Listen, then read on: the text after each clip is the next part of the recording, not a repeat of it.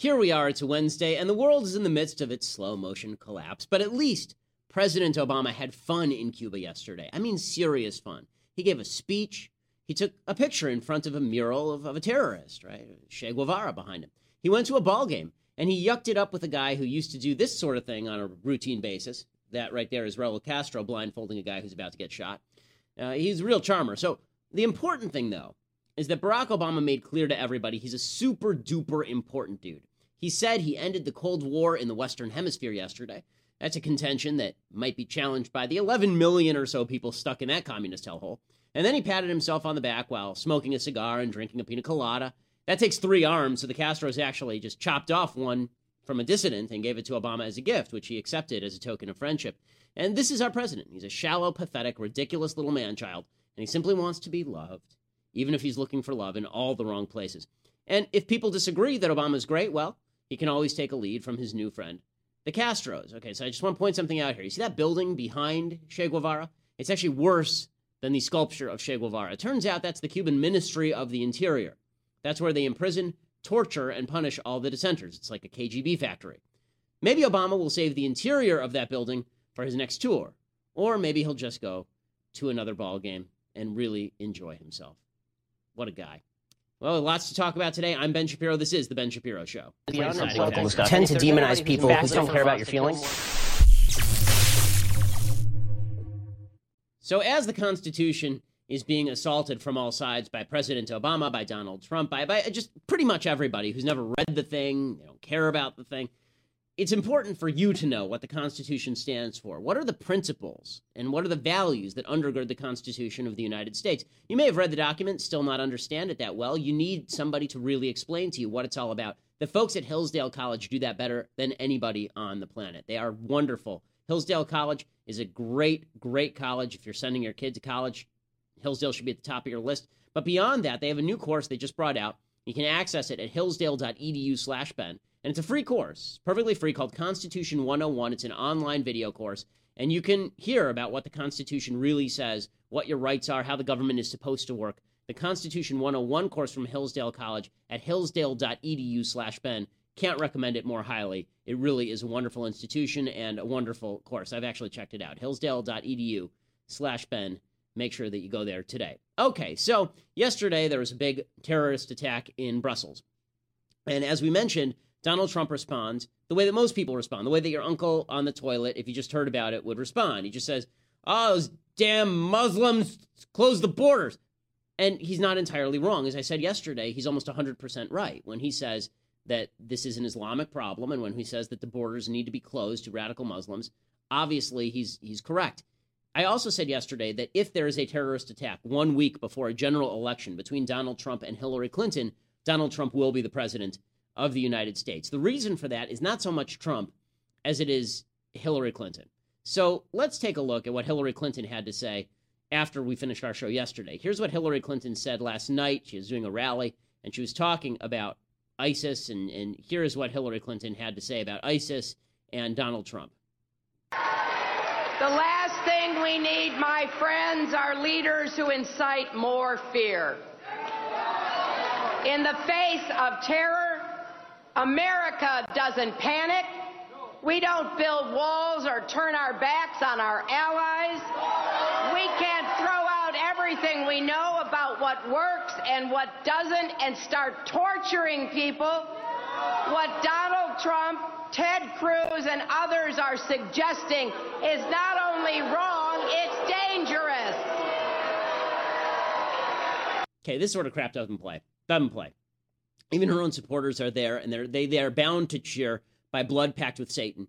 But that still does not solve the problem for her, which is that everything she's saying here is incorrect. So Israel has fought terror for literally a decade because they built a giant security fence between themselves and all the Palestinian areas, and suicide bombings went from pretty frequent to almost never.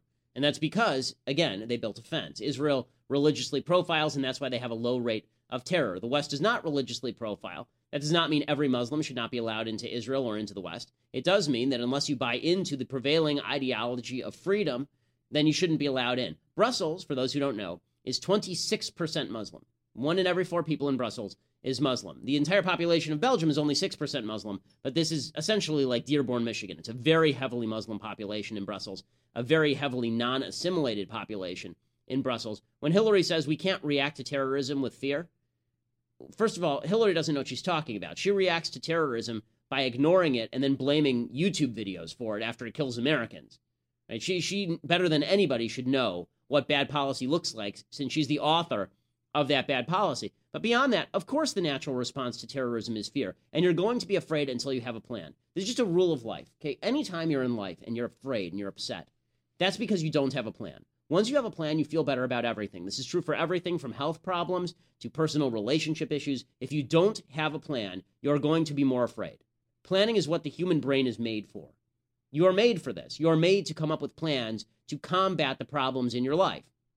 And one of the great battles for religious people is the battle between the human need to plan and the recognition that God's in charge. But when it comes to politics, a plan is everything. Hillary doesn't have a plan, and you're going to be afraid on terror when you don't have a plan. People are more afraid of terror now than they were during the Bush administration because number one, Bush had a plan, and number two, Bush's plan was to kill the bad guys. Obama's plan, I mean, he was in Argentina today, and today President Obama says the only way to defend them is to just go about our daily business. That's the only way to defend. He's, he was trying to excuse why he went to a ball game yesterday as we mentioned up top. And his excuse was, well, I learned from the Boston Red Sox that you just have to go out and you have to play baseball, even if you're afraid of terrorism. I say, well, those are the Boston Red Sox. Their job is to play baseball. You're the president of the United States. Your job is to be president of the United States. He also said, by the way, that the best way to fight ISIS was to send them a message they will not win. Like what? On a Hallmark card? Like an engraved invitation? We're going to send a smoke signal over there? How does that message work exactly? If Obama just calls them up, is hey, this is Barack Obama. Message to you you're not going to win. Does anyone really think that that is going to stop terrorism or stop ISIS in any real way? All of this is nonsense and none of it works. And by the way, it's not Donald Trump who's inciting fear. It's people blowing themselves up in the middle of airports that's inciting fear. Right? That's what's creating fear. It turns out that we have a rational fear of people shooting people here in Southern California because it just happened a few months ago. We have a rational fear here in the United States of people flying planes into buildings and blowing themselves up in malls. We have this is a purely rational fear. There's nothing irrational about this. But Hillary continues to push this message that it's irrational to be afraid. The only rational response is to give a big warm hug to every Muslim that we can find. And if those Muslims are with Western civilization, then sure, everybody in Western civilization deserves a hug, although please don't invade people's personal spaces, particularly mine. If you touch me, I'll get upset with you.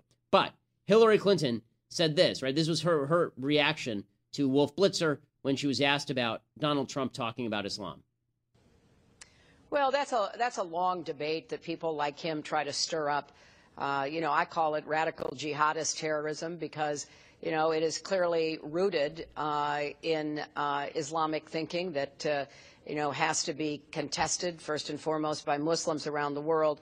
But I think it's a mistake. I've said that repeatedly. George W. Bush said it uh, that uh, to you know do anything that implies we are at war with an entire religion with uh, one or you know 1.2 or 4 billion people is not only wrong it is dangerous you know right here at home we need to be uh, reaching out and including muslim americans and communities where they live in our first line of defense. We don't need them to feel that if they hear something or see something that they can't report it. Uh, we want them to report it. We want them to be part of our protecting the United States. And the same uh, goes for Europe. So, you know, I think these debates about semantics really uh, misses the point. You know, I was involved in the most important counterterrorism uh, effort of the last eight years and making a decision about whether or not to go after bin Laden. Oh, I think I understand the stakes. I also think I understand that we will be more uh, effective in defeating uh, radical jihadism, in defeating ISIS and all of the other okay, terrorist. Okay, we can stop right uh, here. So there are a couple of things that she's saying. One is that radical Islam is not the same as Islam.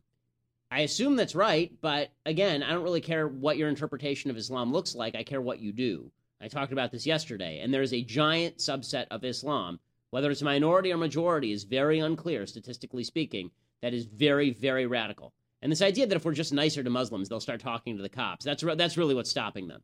You know, let, us put it this way. You know that there's a guy, I, I'm not that, like, I, I know a lot of cops, and I'm fond of cops generally, but most people are kind of scared of cops because most of the time when the cop shows up, it's to do something that you're not going to like. So, mo- but but by the same time, if somebody's living next door and you find out that they're stockpiling bombs, they're building a suicide vest, how fast are you on the phone to the cops? How fast are you personally on the phone to the cops? Is there anything that could dissuade you from going to the cops if you if you knew somebody was doing that? The idea that if we're just nicer to Muslims in Western Europe or the United States, that this is what's going to drive them to start cooperating more with law enforcement, this is pure nonsense. It's pure nonsense. Europe couldn't be any nicer to Muslims in Western Europe. They're letting them in without assimilating at all. At all. They're allowing them to form basically these conclaves, these, these large groups of people who have no contact with Western civilization inside Western Europe. And the idea from Hillary is that if we're just nicer, then that will solve it. By the way, this this, this routine is getting real old. I remember I'm old enough to remember when Rudy Giuliani ran for president eight years ago, and everybody said, "Ah, he keeps talking about 9/11. He needs to stop talking about 9/11." At least he was there for 9/11. At least he did something during 9/11. Hillary dragging out Bin Laden's body every so often and wheeling it around like weekends at weekend at Bernie's is really just gross. It's really it's really sickening because let's be real about that. Everybody said, "Oh, gutsy call, gutsy call." That was the easiest call maybe in the history of American politics.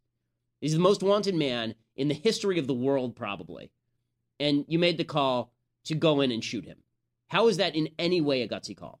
But Hillary takes credit for that so that we can ignore the fact that she made gutless calls in Benghazi. She made the gutless call to invade Libya for no apparent reason. She made gutless call after gutless call in Iran, with Russia, with Syria it's it's very tiresome. Hillary again is a disaster on foreign policy, and her playing the "I know what I'm doing" expert is it doesn't fly, and this is why Trump against Hillary on foreign policy. If there's a terrorist attack, doesn't doesn't work at all for Hillary Clinton. Meanwhile, President Obama has made clear his priorities. So as I mentioned, he's in Argentina today, continuing his tour of repudiating the West.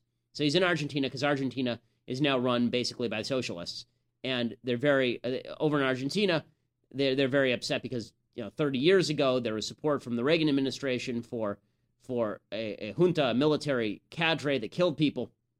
So Obama's down there apologizing to the Argentinians after going to Cuba to apologize to them, even though the current regime of both Argentina and Cuba they're both terrible. Argentina is less horrifying than Cuba, but neither is any great shakes, obviously.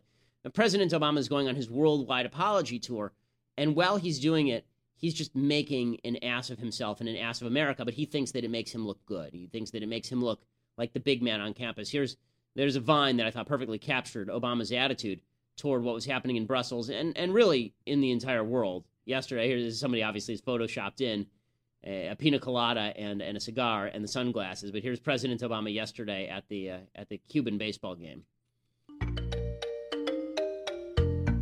That's pretty much right. So yeah, that's that, that was President Obama yesterday at the Cuban baseball game.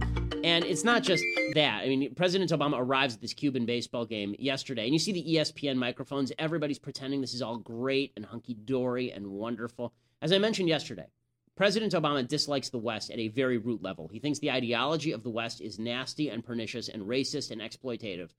And so he likes this. I mean, he likes to go to the Cuban regime and hear people cheer for him, which is what happened. He goes there, and Cuba stacks the entire stadium with supporters, all cheering President Obama as he walks in, so he can feel that warm, basking glow of love that he lacked from his father when he was growing up, which is what some of this is about. Here's President Obama walking through the stadium yesterday. People fo- snapping photos. I mean, just, just, just wonderful, just glorious. Uh, ESPN's Dan Le Batard, who is not a right winger, he voted for Obama twice, I believe. He is a, his father was a Cuban expatriate uh, and he had family who was killed by the by the Castro regime. Yesterday, he he talked about what it means that Obama did what he did in Cuba. Here's what it sounded like. I believe in the regime. I believe in the government. Their baseball team has been a propaganda tool for a long time, winning gold medals, and this is this right here is a win for the Cuban national propaganda machine. Uh, America playing a road game uh, with the Cuban. And that's exactly right. It is a propaganda machine. That, by the way, that's a lefty. That's a lefty. And this is why Donald Trump has a shot. This is why Donald Trump versus Hillary on terror and foreign policy, they have a shot because, again, the left is so ensconced in its own bizarre view of the universe that they refuse to acknowledge that there are actual bad guys out there. In fact, they'll reach over backwards in order to help those actual bad guys. Even the left is turning on itself. Chris Matthews of our MSNBC, he was very upset with Obama. Obama just phoned it in in Brussels. I tell you, I brush my hair with a shoe and then I go on TV and I talk like this. Go. But let's talk about President Obama's behavior today. I grew up in a big city, Philadelphia, which I'm proud to always say. And, and, and, and Peter, uh, Congressman uh, King understands this. When there's a big fire, you want to see the mayor on the other curb watching it. You want to see the police chief mm-hmm. standing there, the fire chief. You want to see them standing on the curb. You don't want to hear they phoned it in. Right. And the president was off base today. He wasn't there. What could he have done better than well, taking a, a, oh, minute away from a baseball you know, game? You know what? He I, had to do something. Well, you know what, Chris? I would agree with your analogy if the if the horrific attack in Brussels happened in the United States. If President Obama were in Cuba and something had happened in the United States as happened in he Brussels, come home? then then I would agree with you. Yeah, I agree. But, what? Okay, agree so let's let's pause it right there. The President Obama. Okay, President. Let's give a brief history of what President Obama did during attacks on Americans, not in not in Europe, but non Americans. During Benghazi, he went to bed and then he flew to Vegas for a fundraiser with Beyonce. After James Foley was beheaded, he went golfing. During the San Bernardino attacks, he went completely missing. After the Paris attacks, in which Americans died, he did not show up in Paris. He sent Secretary of State John Kerry there instead. And now he's busy at a baseball game. So th- this defense doesn't work. And even even Chris Matthews State grew up in Philadelphia, knows that great Philadelphia. It's a great state because Rocky was filmed there. Everybody knows Creed's not as good as Rocky. It was, it was an okay movie. It wasn't my favorite movie. But let me just tell you about Obama. What say you, Michael Isikoff? The, even Chris Matthews knows that President Obama's off base here. And this is why I've said this for years, by the way. If Republicans are to win elections ever again, they will win on two issues. Two issues crime, national security. That's it. Those are the two issues where they will win particularly because women tend to vote on the basis of security. And I'll explain this in just a, a minute, but we have to take a quick profit timeout for our friends over at Reagan.com. So you have an email address and you're concerned that the government or that corporations are going to grab your email information, use it to either market to you, spam your inbox, or perhaps to send it over to the federal government for whatever nefarious use they have for it, because, hey, you're not a terrorist, but you want your privacy. So you go to ReaganPrivacy.com, ReaganPrivacy.com. There you obtain your email address. It's your name at Reagan.com. That's cool for a couple of reasons. Number one, you get to use Reagan's name, which is really neat. And number two, they make sure that they will not copy, scan, or sell a single word of your email content to anyone at any time. They will protect your emails. And that sort of privacy is the privacy that you deserve and that you need. If you go to ReaganPrivacy.com right now, you get two free months at ReaganPrivacy.com. So go there right now, get your new email address, tick off all your lefty friends, and protect your privacy in the process. That's a pretty good deal. So, back to the topic. When it comes to Republicans winning elections, there have been a, there's been a lot of talk about Republicans need to win by appealing to white people. Republicans need to win by appealing to lower class people. Republicans need to win by appealing to Hispanics. There are all these theories about which subgroup you appeal to. The real answer is that Republicans actually need to do better among women. There's a massive gender gap for Republicans, and there has been for many years. The only time that gender gap was overcome was in 2004, and that was because women were afraid of what was happening overseas. I it turns out that by every poll, women, for very good evolutionary reason, are more afraid of violence than men. Men are not quite as afraid of violence because we're bigger and we're stronger. We have bigger upper body strength and we're stupider. So that means that we're willing to run into fields of fire and take shots, which is a great thing. But it also means that we are not as fearful of violence as women are. Women, when they feel threatened, tend to vote for whoever is going to protect them. And the fact is that what you see is is that Republicans like Rudy Giuliani can only win in blue cities like New York if they run on an uh, anti-crime platform. If they run on an anti-crime platform. Now the platform is made for a conservative, seriously, because we're seeing the crime rates go up in every major city in the United States right now, thanks to the Ferguson effect, which is after Ferguson and the Black Lives Matter movement, police officers have been intimidated into not doing their jobs because they're afraid Eric Holder is going to swoop on in and prosecute them for doing their jobs. The same thing is true on foreign policy. Thanks to Obama, the world is on fire. You are at risk. I am at risk. The State Department today issued a travel advisory, not just for Brussels, they issued a travel advisory for all of Europe. For all of Europe. They're saying they can't guarantee your safety anywhere in Europe. And why would they? I mean, let's let's look at the list of capitals that have been hit just in the last 15 years by Islamic terrorists.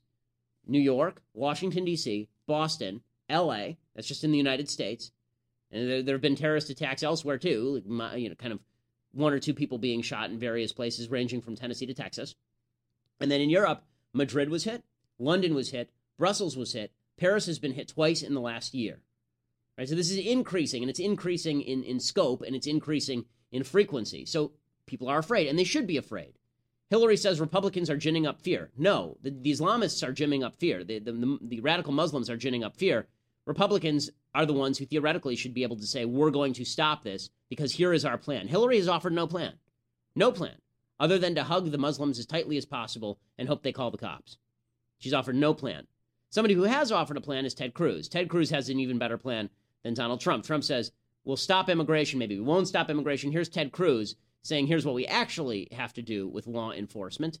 We need to patrol some of the more heavily Muslim neighborhoods. Our enemies are not every Muslim. Our enemy is radical Islamic terrorists, are the jihadists that seek to murder us. And it is the heart of law enforcement and national security to prevent those who are waging war on you from actually carrying out their attempted so acts of war. Beyond just uh, having relationships with Moss, having law enforcement uh, have ongoing relationships with, with Moss, which happens, frankly, in many cities with the FBI and local police departments in many cities currently in the United States. Are you saying going beyond that? Because it does sound like in your statement, in, empowering law enforcement to patrol and secure Muslim neighborhoods, I still don't quite understand what that means. Uh, it, it's very simple. It's doing what law enforcement does in any circumstance. If you if you have a neighborhood where there is a high level of gang activity, the way to prevent it is you increase the law enforcement presence there and you target the gang members to get them off the street. But you're talking That's about Muslim neighborhoods, not not radicals particularly. I am talking about any area where there is a higher incidence of radical Islamic terrorism. If you look at Europe, Europe's failed immigration laws have allowed a massive influx of radical Islamic terrorists into Europe, and they are now in, in isolated neighborhoods where radicalism festers. It festers and grows, and sadly, that leads directly to the kind of attack we saw in Brussels, to the attacks we've seen in Paris. We need to prevent radicalization, and that is by targeting it. And, and Anderson, I'll give you an example. You know, sometimes yesterday I was on with, with Wolf Blitzer on CNN, and Wolf asked me, well, well, gosh, you know, what, what difference does it make if you call it radical Islamic terrorism? Well, it impacts the policy dramatically because if you won't identify it, and, and, and Obama won't identify it, Hillary won't identify it, Democrats won't identify it, then you don't act is, to combat it. And so, for example, so he's, he's right. Obama I mean, he goes on along these lines, but this is exactly right. The left has gone nuts on Cruz for saying this. They say, "How dare you say that we should police Muslim neighborhoods differently than non-Muslim neighborhoods, even if all of the terrorism is coming from Muslim neighborhoods? How, how dare you police it differently?" And they say, "Well, New York had a program like this, and it was shut down back in 2012, and it was totally ineffective."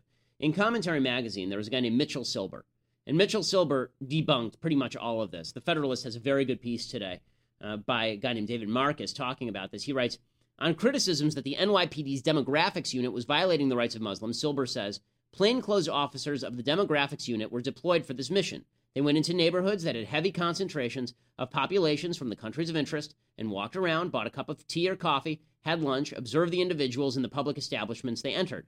This is an important point. Only public locations were visited. Doing so was perfectly within the purview of the NYPD. On criticisms the NYPD had no real results, quote, the demographics unit was critical in identifying the Islamic Books and Tapes bookstore in Brooklyn as a venue for radicalization. Information the unit collected about the store provided a predicate for an investigation that thwarted a 2004 plot against the Herald Square subway station. The unit also played a role in forming the initiation of an investigation that led to the 2008 identification of Abdel Hameed Shehadeh, which is a New Yorker who was arrested and is currently facing federal charges for allegedly lying about his plans to travel to Afghanistan in order to kill U.S. servicemen. So basically, yes, it was an effective program. Yes, it was it was a useful program. And Cruz is exactly right. Cruz is exactly right. So that's an actual plan. This is why Republicans with actual plans to stop terrorism do better in, in these sorts of issues than all of the people on the left who keep saying that there really is no problem. Let's just ignore it. No biggie. No big deal. Okay, meanwhile, there's a there's another battle breaking out between Donald Trump and Ted Cruz. So every time you think that Republicans are, are about to get the upper hand in sort of the, the public relations war because they're right when it comes to terrorism and Democrats are wrong, they start going after each other. So, for example, Mitt Romney was was going after Trump over over his wives, and he made a joke about this, right? So apparently, Trump, Romney said Donald Trump has had several foreign wives. It turns out there really are jobs Americans won't do. And it's a joke. It's a joke I think I may have told on the air before, basically. Um, and uh, and that's fine. You know, joking is joking. Well, Donald Trump is very upset. He's very upset now. The reason he's very upset is because Mel- there, there's a, a group called Make America Awesome. It's a super PAC that's mocking Trump. It's run by a gal named Liz Mair, who was a, a consultant, a political consultant to Scott Walker briefly before she was fired because she was pro choice. And Liz Mair put out an ad, a Facebook ad that was targeted at Utah just ahead of the Utah primaries. And it was a Facebook ad starring Melania Trump, who is Donald Trump's wife, his current wife. And it's a picture for those who can't see and are unlucky enough not to have bought a, a subscription and so can't see this. Uh, it is Melania Trump naked, uh, uh, lying on what looks like a bear skin, and she is handcuffed to a bed. Is what it looks like. She's got a handcuff on her on her left hand, and it says, "Meet Melania Trump, your next first lady." Or you could support Ted Cruz on Tuesday. Right? So it's a rip on Melania Trump. And this made Trump just insane to no end. He lost his mind. So Donald Trump promptly tweeted out this. He said, Lyin' Ted Cruz just used a picture of Melania from a GQ shoot in his ad. Be careful, Lyin' Ted, or I will spill the beans on your wife. And Donald Trump may or may not have meant physical beans. I don't know. He's you know, it's it's it's it's always a possibility. Um, but but Donald Trump, let, us take him at his word. Basically, he's saying that Ted Cruz used the picture of Melania. Okay, number one, Ted Cruz did not do this. This had nothing to do with Ted Cruz. It was a super PAC, totally unaffiliated with Ted Cruz. It wasn't like there are Ted Cruz super PACs that are for Ted Cruz. This was not even for Ted Cruz. It's just an anti-Trump super PAC. Ted Cruz ended up shooting back at at Trump, basically, pick of your wife, not from us. Donald, if you try to attack Heidi, you're more of a coward than I thought. Hashtag classless which is fair. But I want to point out a couple of other things about this. Donald Trump, he plays this double game where he he he honestly has some of the thinnest skin in politics. I mean, he he's willing to hit anyone with the kitchen sink, and that's one of the things his supporters like about Donald Trump. But he cannot take a hit. I mean, for the life of him, he just cannot take a hit. And so let's point out a couple of things real fast. Donald Trump is very upset, very, very upset that anyone would deign to say anything about his wife. I'm old enough to remember just last August when Donald Trump tweeted this about Jeb Bush's wife, right? And it was it was a retweet. It said Jeb Bush has to like the Mexican illegals because of his wife. His wife is Mexican, right? Jeb's wife is Mexican, and so she must love illegal immigration because his wife is Mexican. Trump ended up deleting that tweet, and then if you remember, we talked about it at the time. Jeb Bush ended up asking Trump for an apology, and then Trump said no, and then Jeb did what he always did, which is he sort of cowered in the corner and cried himself to sleep. But the idea that Trump has never attacked anybody else's wife is silly. He, he's personally attacked people's wives. And how about the idea that people really shouldn't attack other people for posing in in sexually provocative poses on magazine covers, like particularly on the cover of GQ, for example. Uh, here is Donald Trump on Megyn Kelly at the end of January. It's, a tweet and it's it's a meme and it shows Megyn Kelly in a sexy pose from a GQ shoot several years ago and it says criticizes Trump for objectifying women, poses like this in GQ magazine, and then Trump tweeted, and this is the bimbo that's asking presidential questions. That's what he retweeted. So Trump is all hot and bothered that anybody would say anything about his wife who posed nude, but he was happy to go after Megyn Kelly for posing in a sexy dress uh, for for GQ, the exact same magazine that his wife posed for in 2000 okay, there, there's another point to be made here too, and that is that people are saying, well, it's inappropriate to go after Melania. It's in bad taste to go after Melania or say anything about Melania. I frankly don't really care very much whether Melania posed nude or not. She did. I, I don't really care. It doesn't make much of a difference to me or to my life. It's not a decision I think that betrays a, a set of values with which I agree, but she's not the one running. So the question is, what does Melania and her posing nude have to do with Trump? What what do these two have to do with each other? And the answer is kind of a lot. So when I married my wife, right? I married eh, she's she's a doctor now. So my um, I married a doctor. And I married her primarily because we shared a certain set of values, a vision for the future, what we wanted for our lives together. Secondarily, because she's super duper smart. My wife is quite brilliant.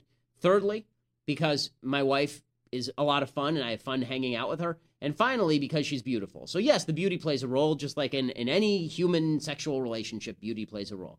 That's not how it works for Trump. Okay, the, everything else goes by the wayside. So here is what Trump said about meeting Melania in 1998. Quote, I saw Melania and I said, Who is that? She was a very successful model. She was terrific. I tried to get her number and she wouldn't give it to me. Here's what Melania said. Quote, He came to the party with a date. I had heard he was a ladies' man, and so I said, I'm not one of the ladies. He said later that he sent her to the ladies' room so he could get my number. I was like, ooh, what a sneaky way. Melania told People magazine she liked Trump's sparkle. I assume that that's a euphemism for, for his money, and took his number. Trump, by the way, was still technically married at the time. He was still technically married to Marla Maples. So he was so he cheated with his first wife from, uh, on his first wife with his second wife, and he cheated on his second wife with his third wife.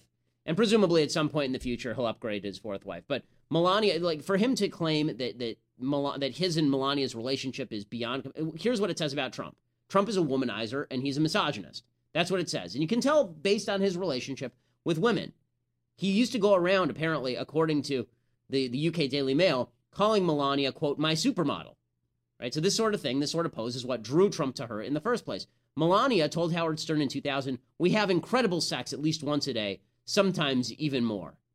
Right? Which I'm sure is true. I'm, I'm sure that's just, I'm sure that's absolutely true, that they had sex multiple times a day because he's just such a virile, violent, vibrant man, Donald Trump.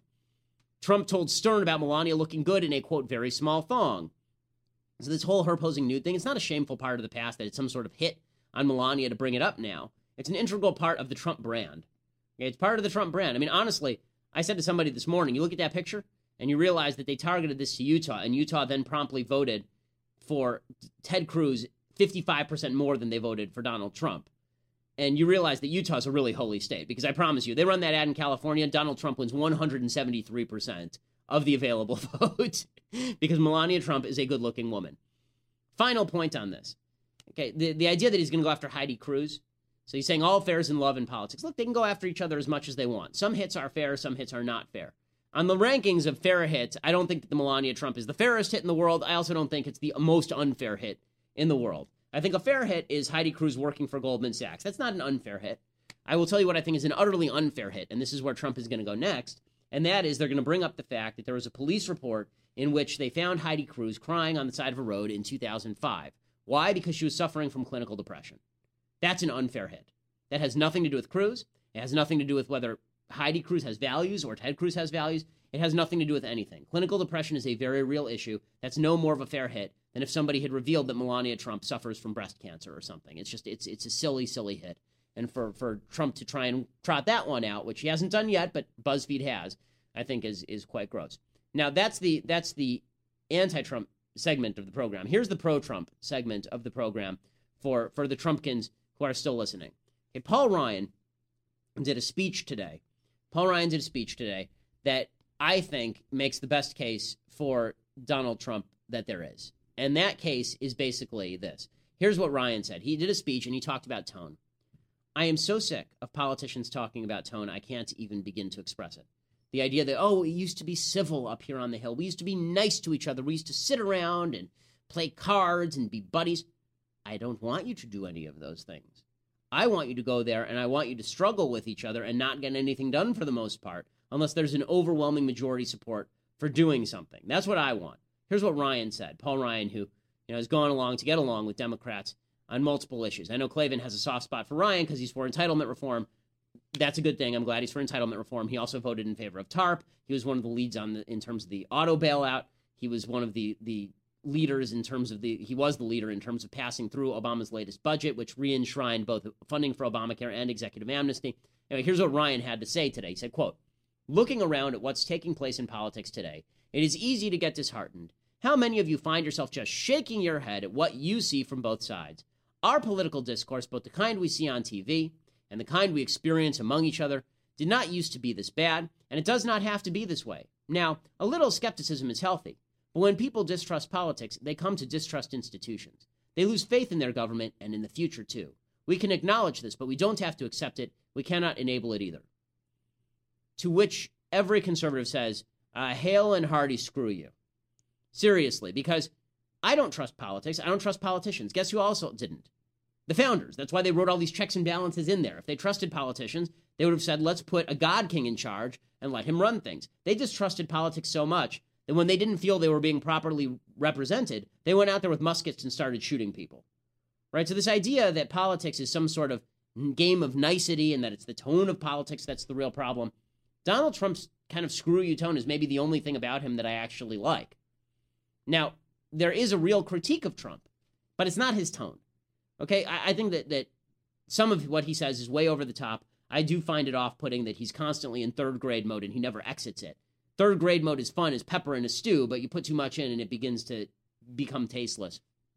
Trump's real problem is that he actually disdains the vision of the founders. That's the problem for Trump. He doesn't know what the Constitution says. He doesn't care what the Constitution says. He doesn't believe in delegated powers. He doesn't believe in separation of powers. He believes in Trump and Trump first.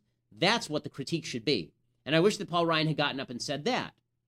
I wish he had said, you know, what's what's unacceptable about Donald Trump is that he divides Americans along the basis of group identity. And that is a nasty thing to do because America is about individualism and opportunity. What I find troublesome about Donald Trump, Paul Ryan should have said, is that Donald Trump is someone who believes that the leader of the nation should have ultimate power just to make whatever deals he seeks, as opposed to there being a give and take and struggle that takes place and a rep- and, and, and an understanding that a powerful government is bad for the people. But that's not what Paul Ryan said. And so long as Paul Ryan is still an advocate for a relatively big government just clothed in, in sheep's clothing, then I have no interest in what he has to say. I would rather have the wolf in wolf's clothing than the wolf in sheep's clothing.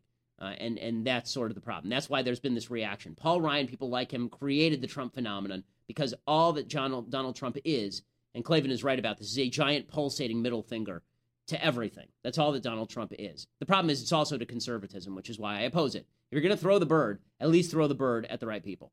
Okay, time for things that I like and things that I hate. So we are doing great scenes, great speeches from from film. And if you've ever seen the best years of our lives, best years of our lives, I, I believe won Best Picture in 1946. Terrific, terrific film. It's about all of these guys coming home from World War II and how they reintegrate into society. Well, one of the guys who comes home, this is maybe the most moving scene in film history. It's truly amazing. One of the guys who comes home um, is played by a guy named Harold Russell. Harold Russell won a Best Supporting Actor Oscar. Actually, he won an, an, honorary Oscar, and I think also the Best Supporting Actor for this. He comes home, and he's he was a football star, and he comes home, and he's lost his hands in the war. He was he both his hands, and, and in real life, Harold Russell did not have hands, so so he's you know this is real, uh, and he, he used to wear hooks for hands, and so he had this girl who lived next door named Wilma, and he and he's purposefully alienating her because he knows that if she marries him, she's going to have to live the rest of her life dealing with all of the issues that he has as a guy with no hands that he can't open doorknobs that he has to when he wakes up in the morning he's completely helpless.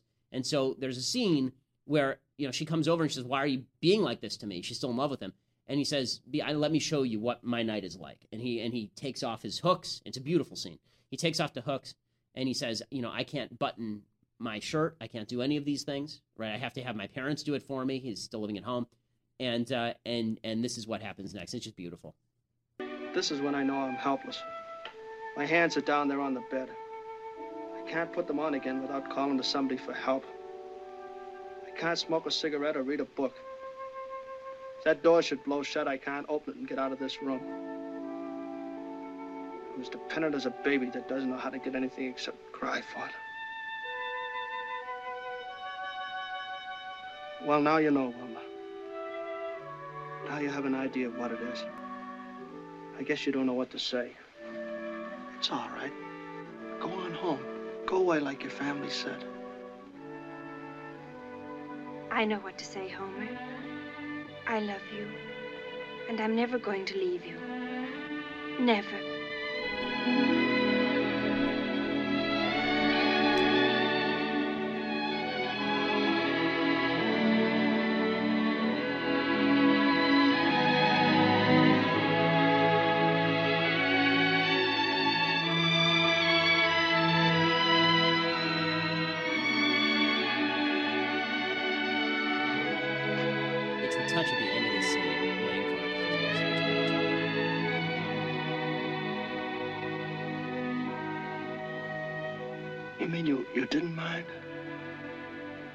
Course not. I told you I loved you.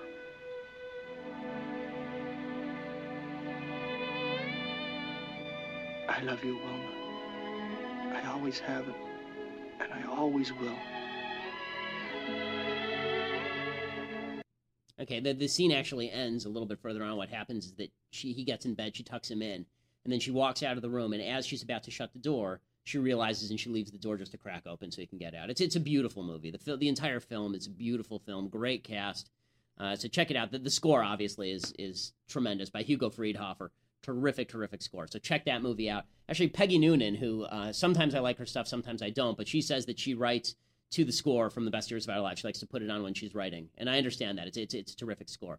Okay, another thing that I like.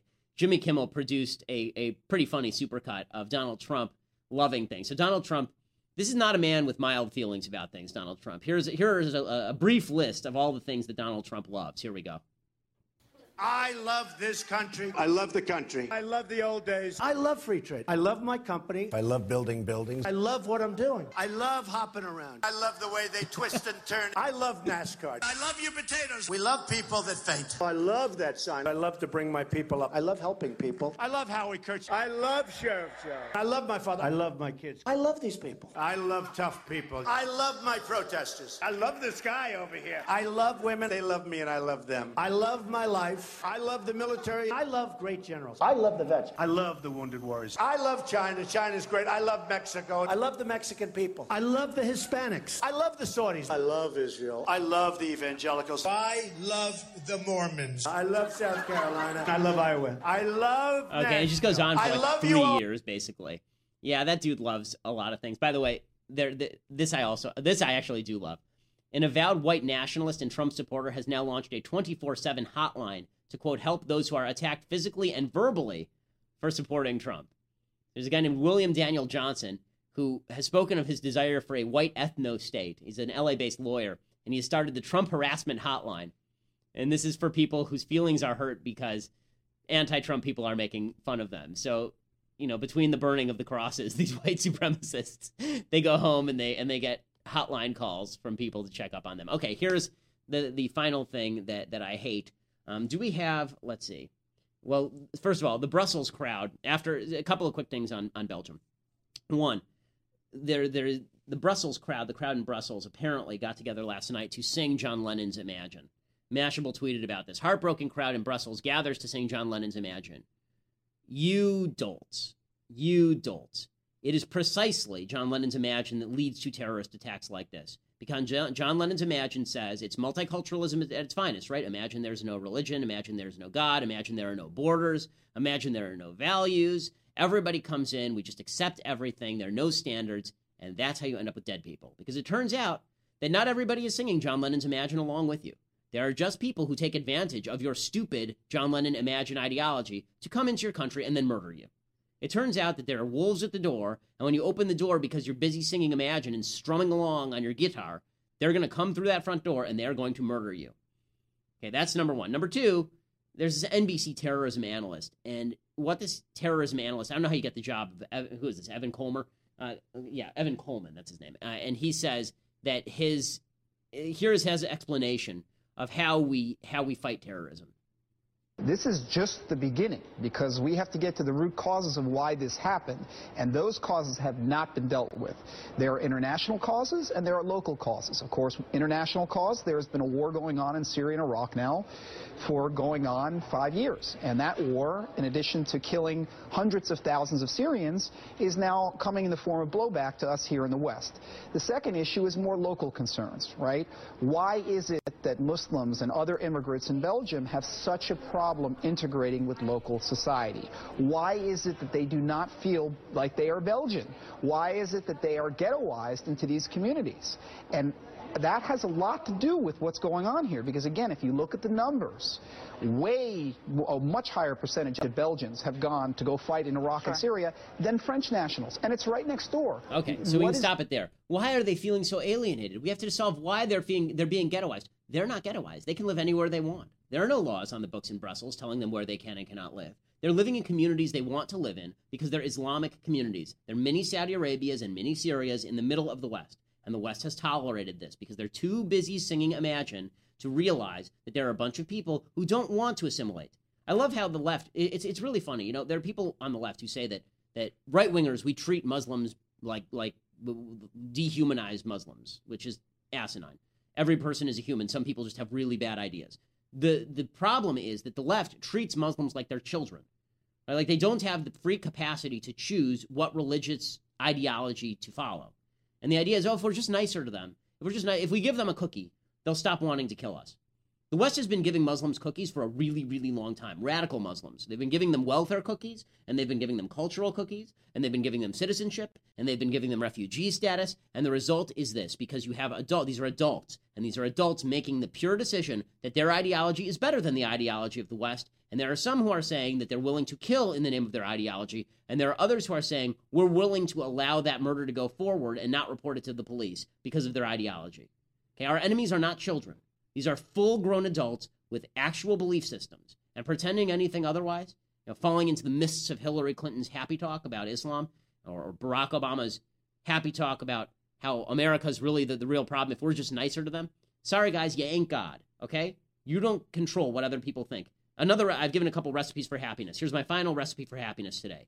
You are not in control of other people's feelings. They are in control of their feelings. That doesn't mean you treat them badly.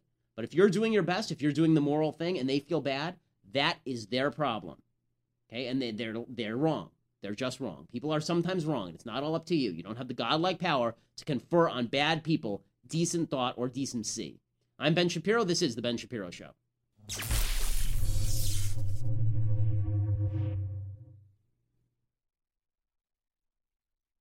Gear up for the great outdoors with Forloh, the brand that's revolutionizing outdoor apparel. Forloh's non compromise, 100% American made outdoor apparel protects your body from the elements so that your mind stays focused on the hunt, on the water, or on the trail. Your adventure starts with a solid foundation, which is why Forloh's base layer is designed to provide the comfort and insulation you need to keep going when the temperatures drop. Their uniquely breathable down layer ensures that you stay warm without overheating. And since proper protection goes beyond insulation, the final layer, a waterproof shield, completes the system. From UPF sunblocking material that shields you from harmful rays to Polygiene technology that masks your scent, Forloh's innovative designs and cutting edge material ensures that you can focus on the adventure, not the elements. Their commitment to innovation and American craftsmanship will carry you beyond the known and into the unknown, where the journey truly begins. Get the most out of your time in the outdoors and go to forloh.com and use code DailyWire for 20% off your purchase. That's forloh.com, code DailyWire.